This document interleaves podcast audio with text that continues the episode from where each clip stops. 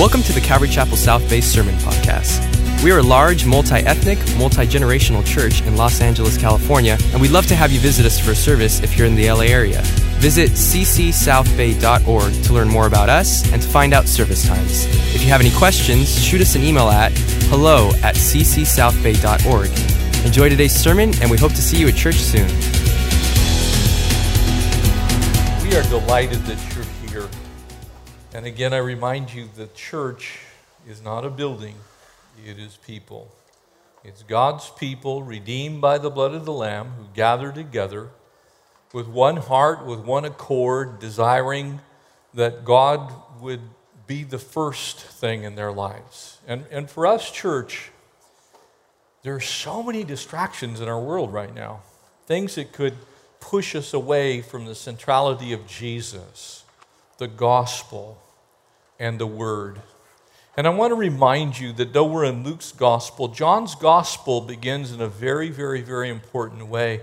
It begins in the beginning. In the beginning, the same in the beginning as Genesis 1 1.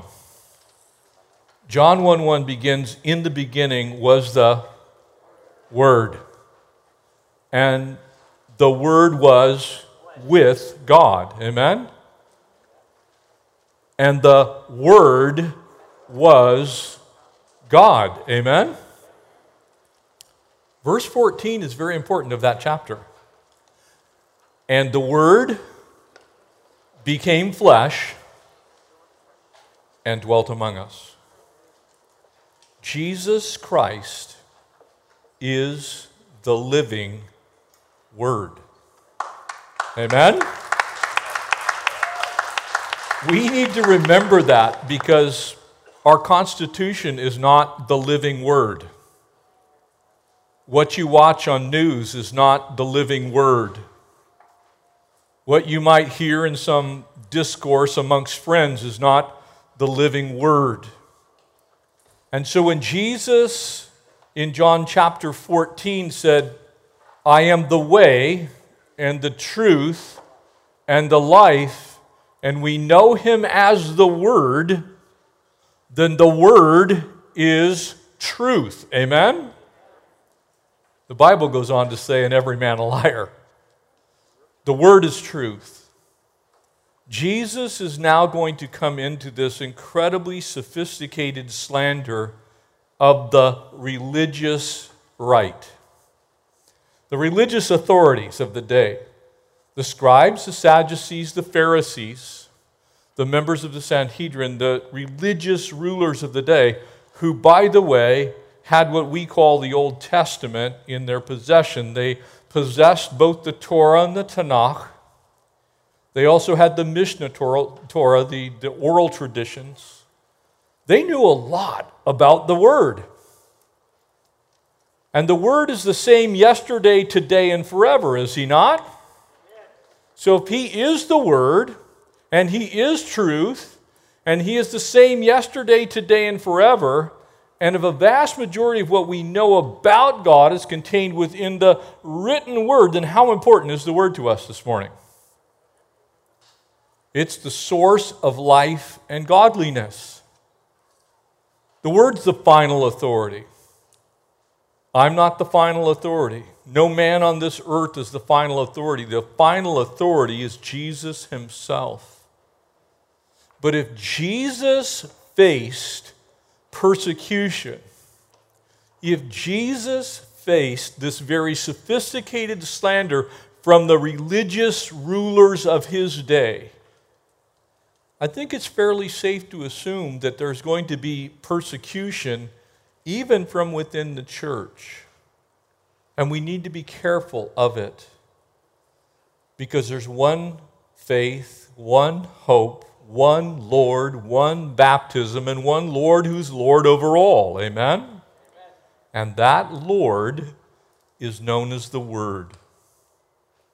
Would you pray with me? We'll pick up here in Luke 11 and verse 28, and we'll take through verse 54 a study that I've entitled Some Sophisticated Slander. Father, we thank you for sending your Son Jesus into this world that the world through him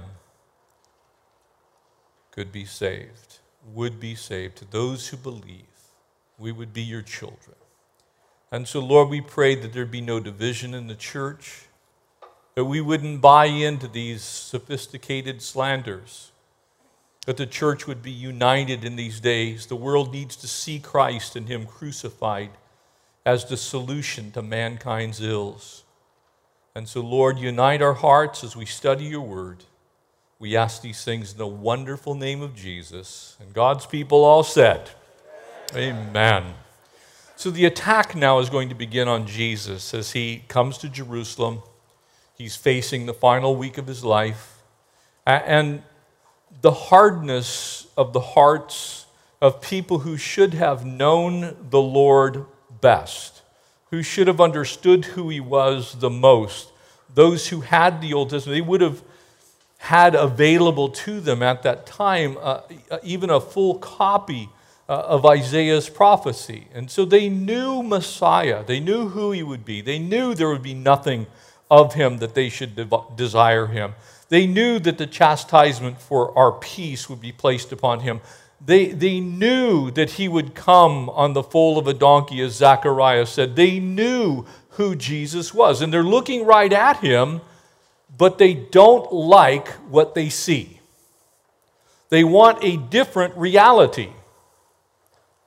And Jesus is now going to say, No, I'm not giving you a different reality. I'm going to point you to what I've already told you. I'm going to show you what the Word says about me. It begins in verse 29, really. And while the crowds were thickly gathered together, he began to say, and so Jesus now speaks. Now, I choose to not begin most messages with, This is an evil generation. But Jesus had every right to do that. He, he had every reason to do that.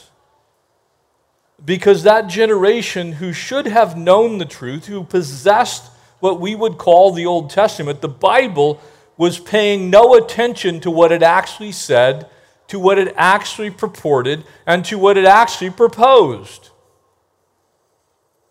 They were missing the point. As I've said to you before, if you want to boil God down to a singular thing, John did it well God is love. Oh, he for sure is righteous. He for sure is holy. He for sure is just. But if God did not for so love this world, Jesus would have never come in the first place. Love is the supreme characteristic. You see, they wanted the law to be the supreme characteristic. They wanted this religion that they had now so invested in, the way that they did church, if you will, to be the preeminent thing. If you're not doing church their way, then you're not doing it the right way. And it is to them that Jesus speaks. This is an evil generation. It seeks a sign, but no sign will be given to it except the sign of Jonah the prophet. He says, Look, you guys want me to prove who I am. I'm going to prove who I am. Go back and read the book of Jonah. Find out what was said about Jonah. For as Jonah became a sign to the Ninevites, so also the Son of Man, that would be Jesus, will be to this generation. Now, I want you to notice something. When you read the book of Jonah, you can't help but be struck by the power of the grace of God to the Ninevites. The Ninevites were also known as the Assyrians. The capital of Assyria was Nineveh. The Assyrians were the most vile of people, and in fact, they had subjugated, captured, and destroyed a vast majority of the Jewish people. But God poured out his grace on the Ninevites. He wants to save the Ninevites, and not only did Jonah know this, but Jonah actually made that his excuse. He said, I am not going to go preach the gospel of God's grace to the Ninevites because the moment I tell them the truth about God and tell them that God loves them, they're going to fall on their knees, they're going to repent and get saved. And I don't want that. Brothers and sisters, That is exactly what religious division does to the church today. That's what a gracelessness does to the church today. That is what a lack of love does to the church today. That is what the lack of attention to the Word of God does to the church today. God loves sinners. He does not want them to stay unsaved sinners, and so He sent Jesus into the world that the world would be saved. Amen? That is an act of grace and love, not simply His righteousness and sovereignty. The Queen of Sheba shall rise up from the south in judgment of the men of this generation and condemn them. For she came from the ends of the earth to hear the wisdom of Solomon. And indeed, a greater than Solomon is here. He's saying, Look, God, why don't you listen up a little bit and check me out? As great as Solomon's wisdom was, no one in Scripture can be listed as having a known wisdom greater than Solomon. Solomon was the greatest of all of the wise men of old. And Jesus is saying, because he uses his own title, the Son of Man, the one that Daniel gave him, he says, The Son of Man is standing right in front of you, and he's greater. The men of Nineveh will rise up in judgment with this generation and condemn it. Can you imagine? You realize what Jesus is saying. Look, they're smarter than you are in this regard. At least they know the grace of God when they see it. You're missing the grace of God. You want to cling to your dead, old religion. For they repented at the preaching of Jonah, and indeed, a greater than Jonah is here. What's going on in this passage? Jesus is basically saying, Look, you already have the revealed Word of God. You already have the proof you seek. I've already spoken the truth to you. I reminded you exactly of who I am. I told you these things in the Old Testament. One of those things that's often missed in the writings of Paul, every time the Apostle Paul referred to the Scriptures, say, guess which Scriptures he was referring to? It was the Old Testament. It wasn't the new. They didn't have the new. It wasn't even written yet. It was orally understood by some. But the Old Testament tells of the marvelous grace of God and the love of God. The wonder of God's majesty is hidden in his love very often. Anybody else amazed that God would love you? I am.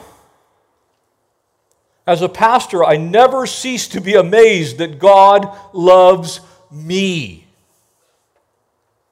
I don't deserve his love, but he loves me nonetheless. I can't earn his love, and he gives it to me as a gift. Church, this is who we are, this is our heritage. And Jesus is speaking against this slander. He's saying, Look, you guys are looking in the wrong place. You may be the majority, but you're wrong. You may have the loudest voice, but you're wrong. You're an evil generation. The truth is right there in what we would call the Bible, the Old Testament, and you don't like what it says. You want something else. So Jesus gives them three proofs from the Word. The first is easy to see it's one very convicted prophet. One very convicted prophet. Jonah was actually displeased by the repentance of the Ninevites because he didn't want them to get saved. He wanted them to die in their sins. Church, if you ever get to the place where you cannot rejoice when one sinner comes to repentance, you do not possess the heart of God. The heart of God is God rejoices when one sinner comes to repentance. One. The most evil person that you could possibly think of came to faith in Christ. Heaven opens up its glory and says, Praise God. That's the heart of God.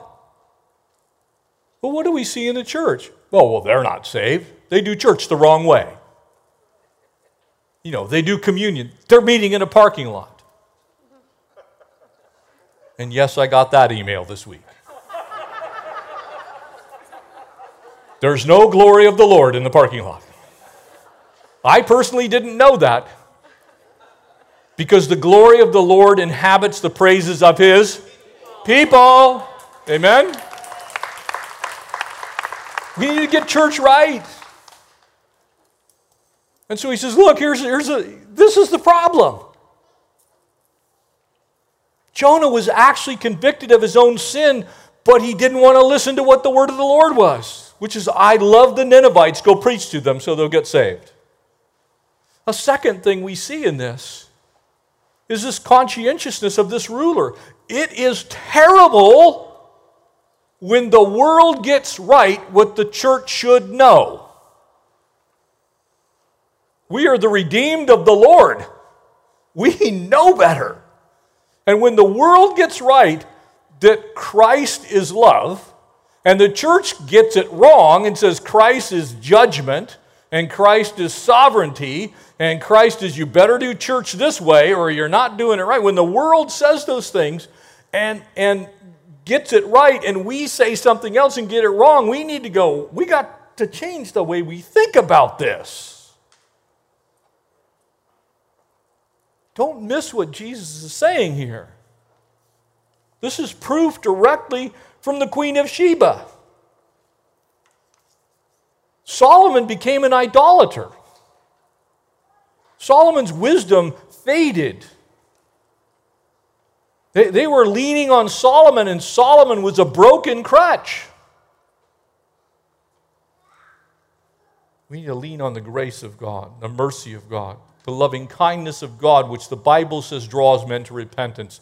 It is not God's majesty, it is not God's holiness that draws men to repentance. It's the potential for forgiveness by that holy God. Amen? That's the truth. None of us are going to get saved if the only thing we do is simply fear God. We have to also know the truth about God, which is that God loves us. What's the point of getting saved if you think the only thing you're going to do is stave off the inevitable? Because God is holy and He is righteous. He absolutely is sovereign. But above all those things, He loves you. He loves you. You see, these guys are going, well, you got to get the righteousness part first. If you got to get cleaned up to come to Jesus, nobody's coming to Jesus. Amen? Amen? We, we, are, we are a bunch of redeemed messes. That's what the church is. So there was a proof of that conscientious ruler, but there was also the proof of the converted sinners. And I love this part. Jonah only had to go a single day's journey to, to get to Nineveh a thoroughly, totally, completely pagan city, by the way. He would have been a beggar in the street, and yet God is saying to him, just go preach to them and they're going to get saved. And he's going, well, you know, I'm not going to do that. I mean, there might be a million pagan people there. Could start a revival. When we start looking at the world like we don't want them to get saved, We'll just keep what we have. We'll just hang on to our grace and we'll protect it. Let me tell you something God does not need your help to protect the gospel. He doesn't. He's quite capable of doing it himself. So, why does he give us the opportunity to be engaged in gospel ministry? Because he loves us. He loves us. If the church is responsible for protecting God, then who's the superior? God is the one who is able. That's why he says, Jonah, you just go preach to them. Leave the results in my hands. You go tell them about my love.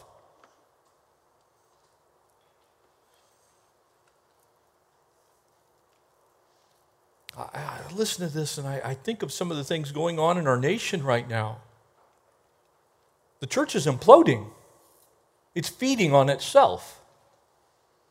It's complaining and whining and groaning and talking and backbiting and backstabbing, trying to see who can get on Fox News the most times in one week to figure out who's got the latest word from the Lord. I already have the word of the Lord right here. This part I need. This is what I need right here. This is the part that's true. What I don't need is a bunch of everybody else's opinions. And that's basically what Jesus is saying. Saying, look, I already gave you the word. Do that. Be a doer of the word, not a hearer only. Don't deceive yourself. You're not immune to it. You are supposed to be an emissary of it. So now they're going to get a sermon instead of a sign. They ask for a sign. He's going to give them a sermon. I love this. As a pastor, I love this. It's like when people say, Well, I don't really like what you just said, Pastor Jeff, I usually will figure out another way to give them some other sermon. I'm not saying I'm like Jesus in that regard, but I am saying that's what he did's good model to follow. Verse 33 No one, when he's lit a lamp, who was Jesus? The light of the world. Amen? He was the lamp. But men love darkness rather than the light. So what did they do? They said, wow, we're not going to have them shine a light on us, so we're going to go the other direction. No one, when he's lit a lamp, puts it in a secret place or under a basket. That's the reason he could have added there, I'm here in Jerusalem. I'm not going to be the light of the world and not come to the one place that needs it the most.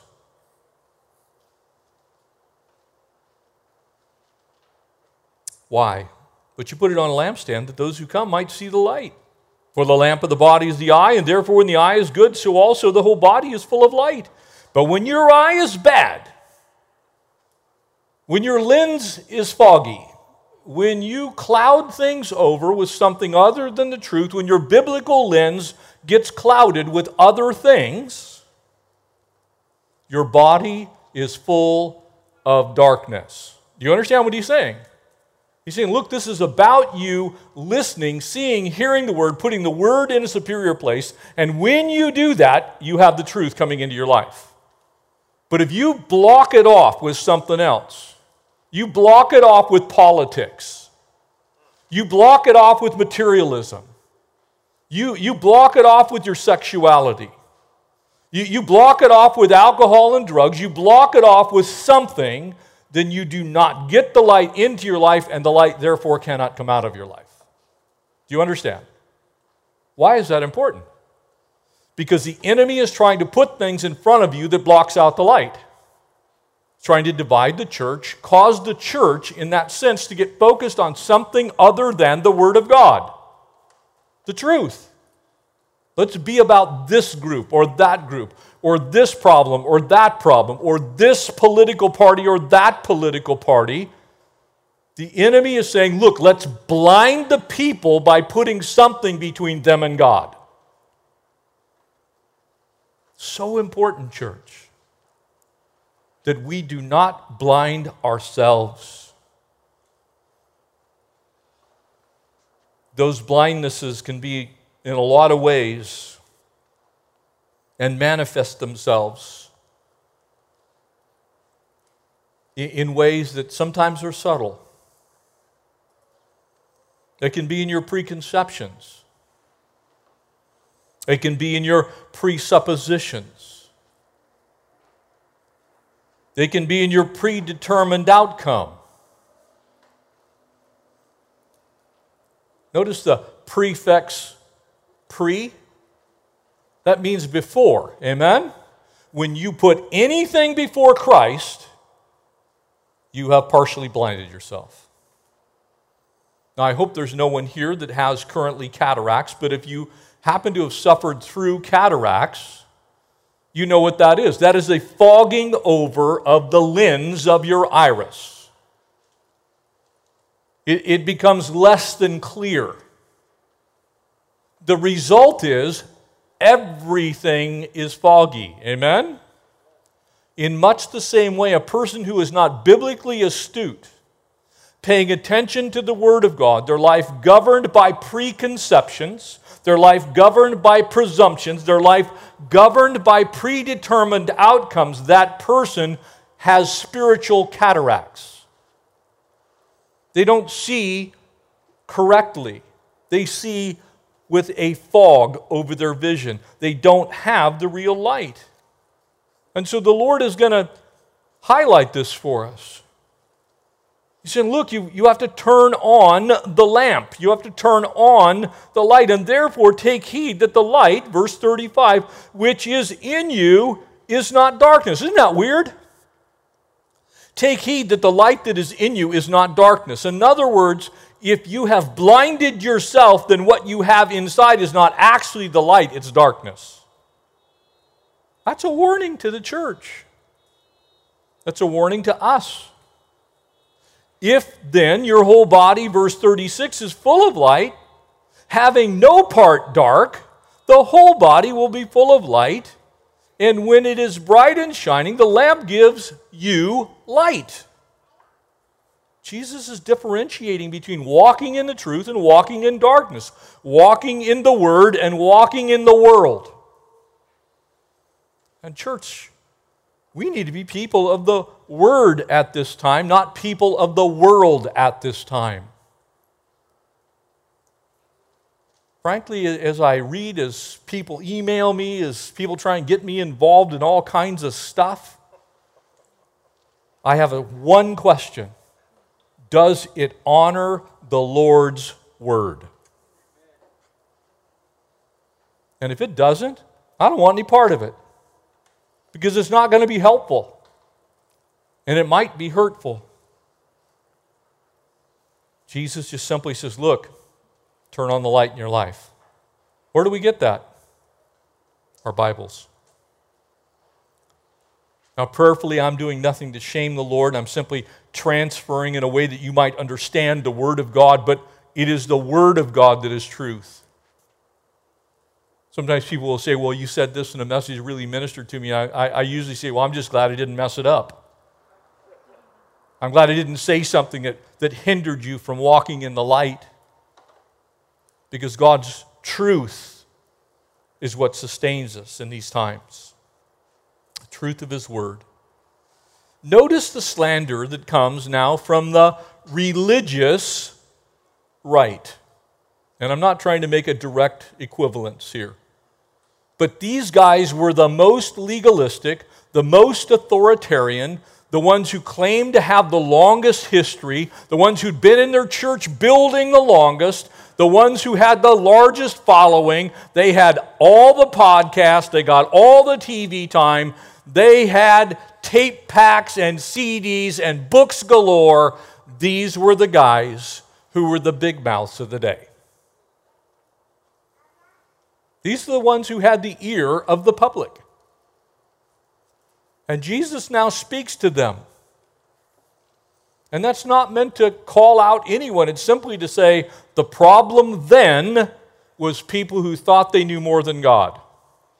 People who declared to get a special revelation that the word specifically said you didn't get because it said something else. And as he spoke, a certain Pharisee asked him, verse 37, to dine with him. And so he went and sat down to eat. And when the Pharisee saw it, he marveled. Check this out Light of the world, King of kings, Lord of lords, Jesus the Christ, the Messiah, comes and sits down. And the first thing that comes into this guy's mind is, well, you didn't sit down right.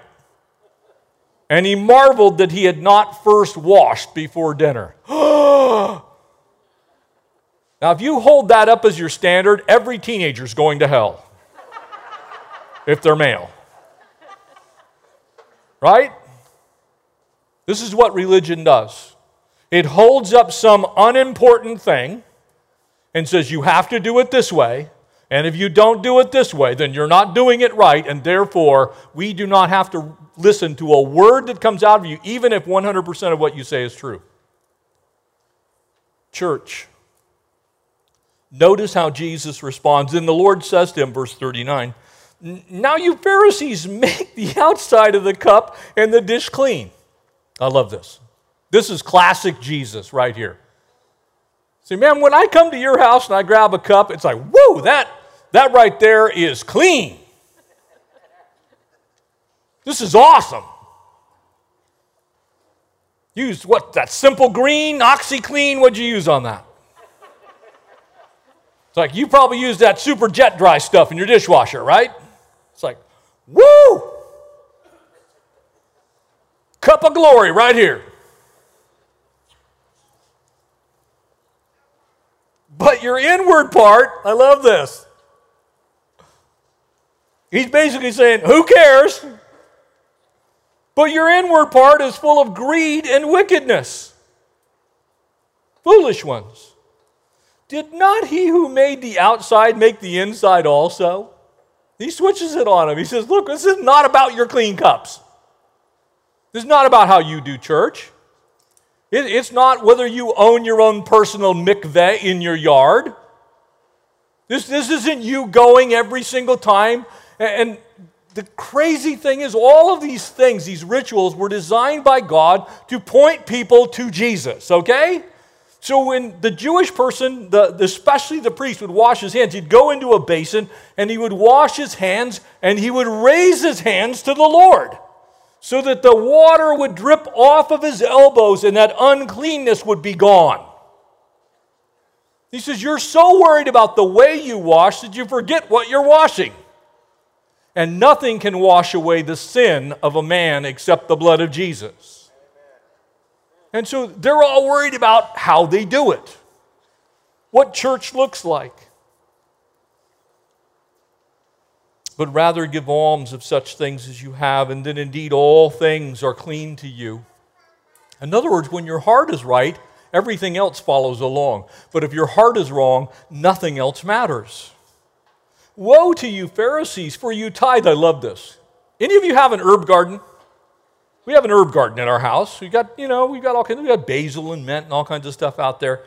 I have never, not once, have I gone out in that herb garden and picked a tenth of everything that's out there and brought it in and dropped it in the tithe box. You know that? That's what Jesus is saying. You guys go out in your garden, you pull up a tithe of everything. You don't want to miss anything because you got to keep the law straight. And you drop that into the tithe bag. Oh, you tithe on mint and rue and all manner of herbs but you pass by the justice, underline this, and the love of God. That's Jesus. Jesus is saying, I'm not really concerned about your tithe, I'm concerned about your heart, and do you love the way I love? And those you ought to have done, leaving the others, notice what he says undone.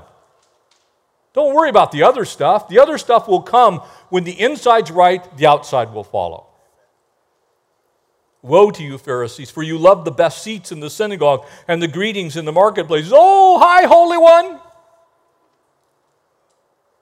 You put on your name badge, the most holy, right, reverend. You know, sometimes I get things in the mail, and they obviously have no idea who I am because it says, you know, most right, reverend, holy. Uh, you know, there's all kinds of accolades on there, and then it has my name, and I think, this, this is somebody else's mail.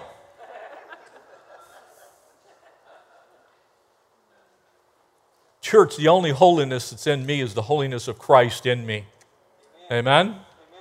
I am redeemed by the blood of the Lamb. Apart from that, there is no holiness. It's His holiness, it's not mine. Other than that, I am a whitewashed sepulchre. I am a cup that looks good, but full of dead men's bones and junk. Woe to you, scribes and Pharisees. Notice he uses the word hypocritus. Hypocrite, actor for you're like graves which are not seen. In Jewish culture, it was a crime to not mark a grave because someone might inadvertently stumble onto that grave and become unclean and not know it. Now imagine this you're walking through a field.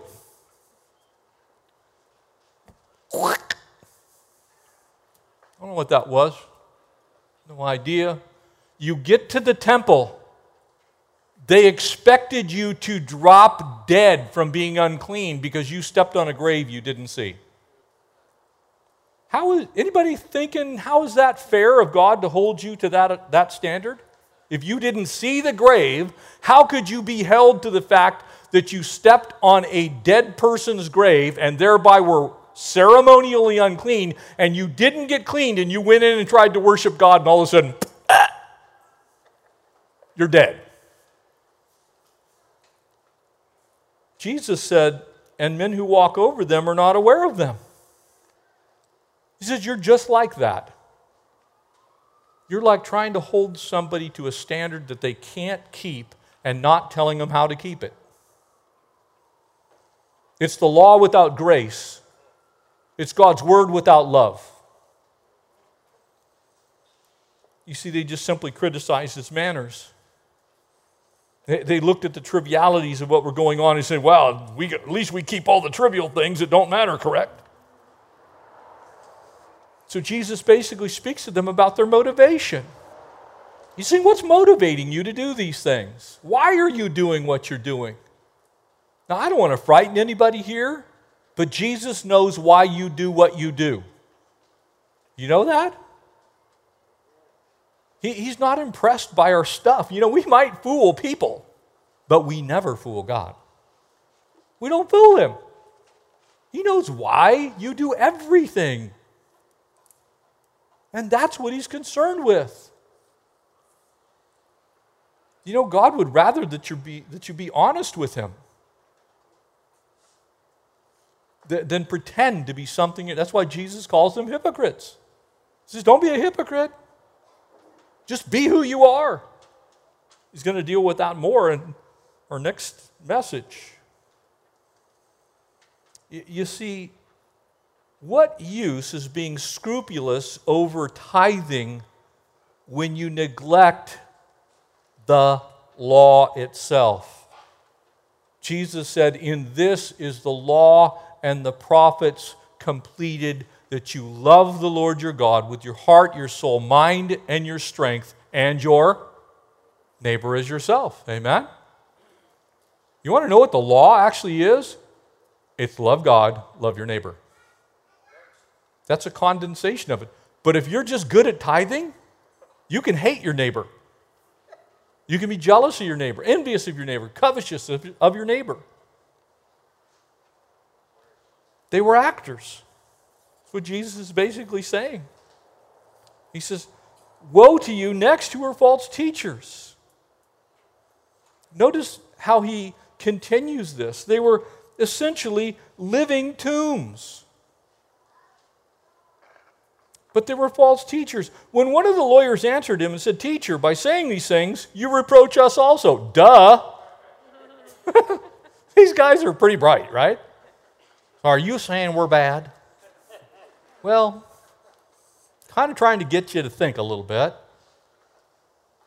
A lot of what the Bible says is for that reason. It's to try and get you to turn inward and look at your own heart.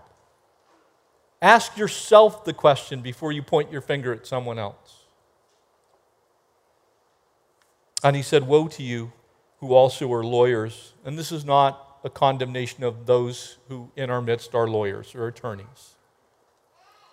This is one of the problems that the Jewish people faced because they had mixed both their civil government and the church. And so the lawyers in the church, those who sat in the Sanhedrin, were also the lawyers for the community. And so those two things were blended. And so if you came and you had a problem, someone's goat ran over your goat, and there was a goat accident in the street, and you had a dead goat and a live goat, they were the ones who would solve that. He says, Woe to you, lawyers, for you load men with burdens that are hard to bear when you yourselves do not touch the burdens with one of your fingers. In other words, you put stuff on other people that you yourself do not and cannot do. That's what legalists do, folks. That's what legalists do. They put burdens on other people, they hold up standards that no one can keep, themselves included, and then they go, Well, see, I'm better than you. Look, let's just get over it right now. Every one of you is better than me. Do you feel good now? Can you understand why I just said that? Because at some level, you're probably better at something than I am and I might be better than you. It's not about us being better than each other. Unless you are better than the King of heaven, you're in trouble. And I'm not better than him. I am never going to be better than him, and that's the one to whom I have to compare myself. When I do that, guess what happens? I realize he sent Jesus into the world that I might be saved because he loves me. Church, these lessons are so timely in our day. Woe to you, for you build tombs, verse 47, of the prophets and of your fathers who killed them. In fact, you bear witness that you approve of the deeds of your fathers, for indeed they killed them. And you build their tombs. And therefore, the wisdom of God also said, I will send them prophets and apostles. And some will say to them, They will kill and persecute them, that the blood of all the prophets, which was shed from the foundation of the world, may be required of this generation. He's saying, Look, you, you have a central problem here. I've been speaking to you since day one, and you're not listening. From Abel to Zacharias. Abel was the first martyr, Zacharias was the last martyr, killed by King Joash. He said, And in between, I sent you prophets continually. But you didn't listen.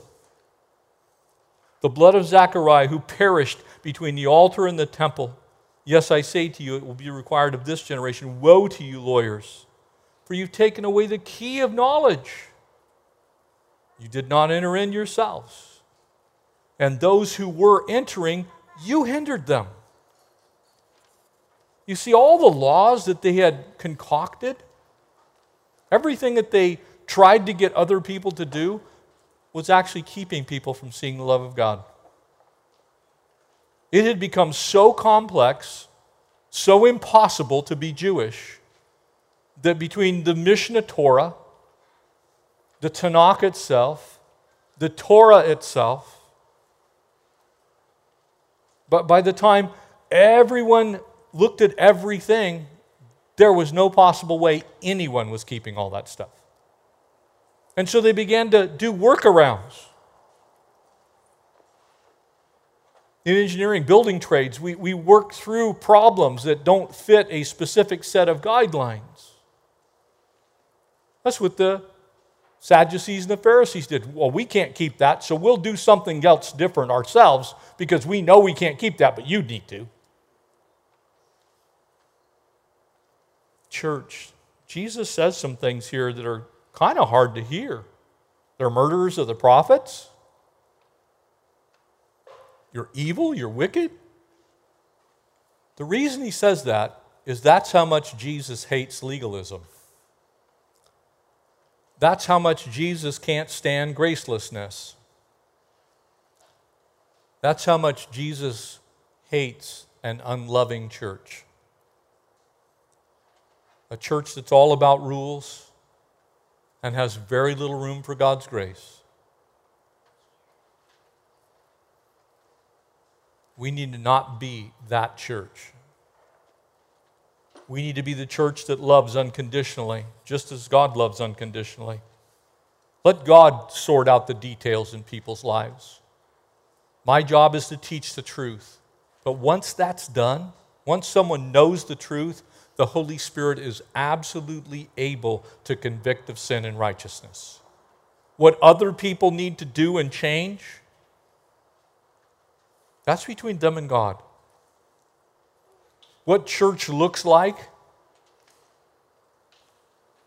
This is a magnificent picture of the body of Christ right here in this parking lot.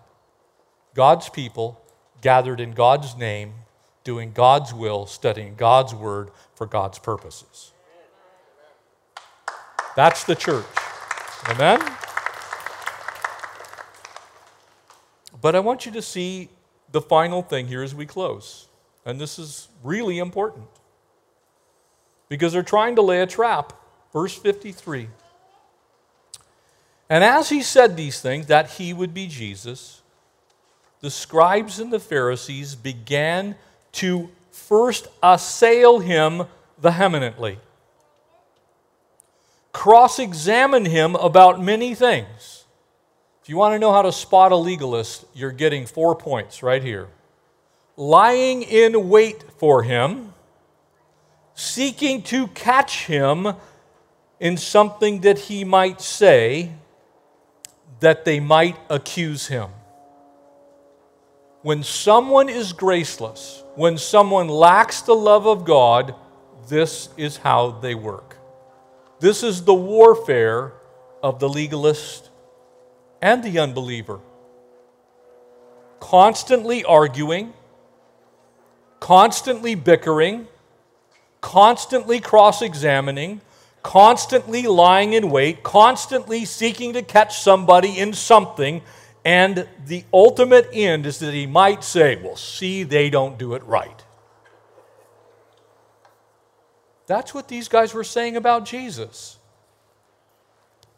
And I pray that is not a single person that's gathered here today.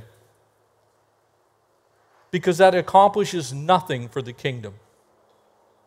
The bickering, the arguing, the finger pointing, the name calling, the assailing of other people's characters, the castigation of various groups and people, claiming that you have the right and they don't, does exactly the same thing to the church today. It doesn't help the king, and it does not advance the kingdom. So, church, let's be the church that Jesus points to. Let's be the church that loves unconditionally, recognizing that mankind is a mess and needs that love that the great equalizer in all things is the one true King, and that people need the grace of God in their life. They do not need another source of condemnation because that is from the enemy. What they need, maybe some conviction. But if you're bringing true conviction, it's going to be brought by the Holy Spirit that's going to always leave a way out. That way is repentance and forgiveness and a blessed state of restoration. And so, church, let's not engage in sophisticated slander. Let's engage in loving as Jesus loves us. Amen? Amen. Would you stand and we'll close in prayer? If you're watching online, we have pastors online right now that can pray with you, lead you in understanding the true gospel. Uh, we have teams at the exits that are able to do that here. But if you believe in the Lord Jesus Christ, you'll be saved. And that journey away from that legalism and the, the bickering and the infighting can begin today for you. Let's not be a part of it. Let's be a part of His love. Amen. Father, thank you for these amazing saints that have gathered in this heat. Lord, to study your word and to know you better. And we pray, God, if there's something I said and it's, oh God, it wasn't from you, just strike it from their memory, Lord. We thank you for your word, which is true. We thank you for your love, which is real. And pray if there's anyone gathered here today that does not know you, that before they leave these grounds, they would invite you, Jesus, into their life, that they would just simply confess their sin, that they would cry out to you for forgiveness. We know you'll give it. We ask, you will give us that faith to believe.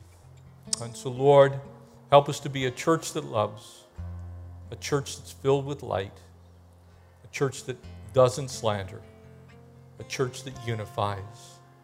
Let us be your church. In Jesus' name. Amen.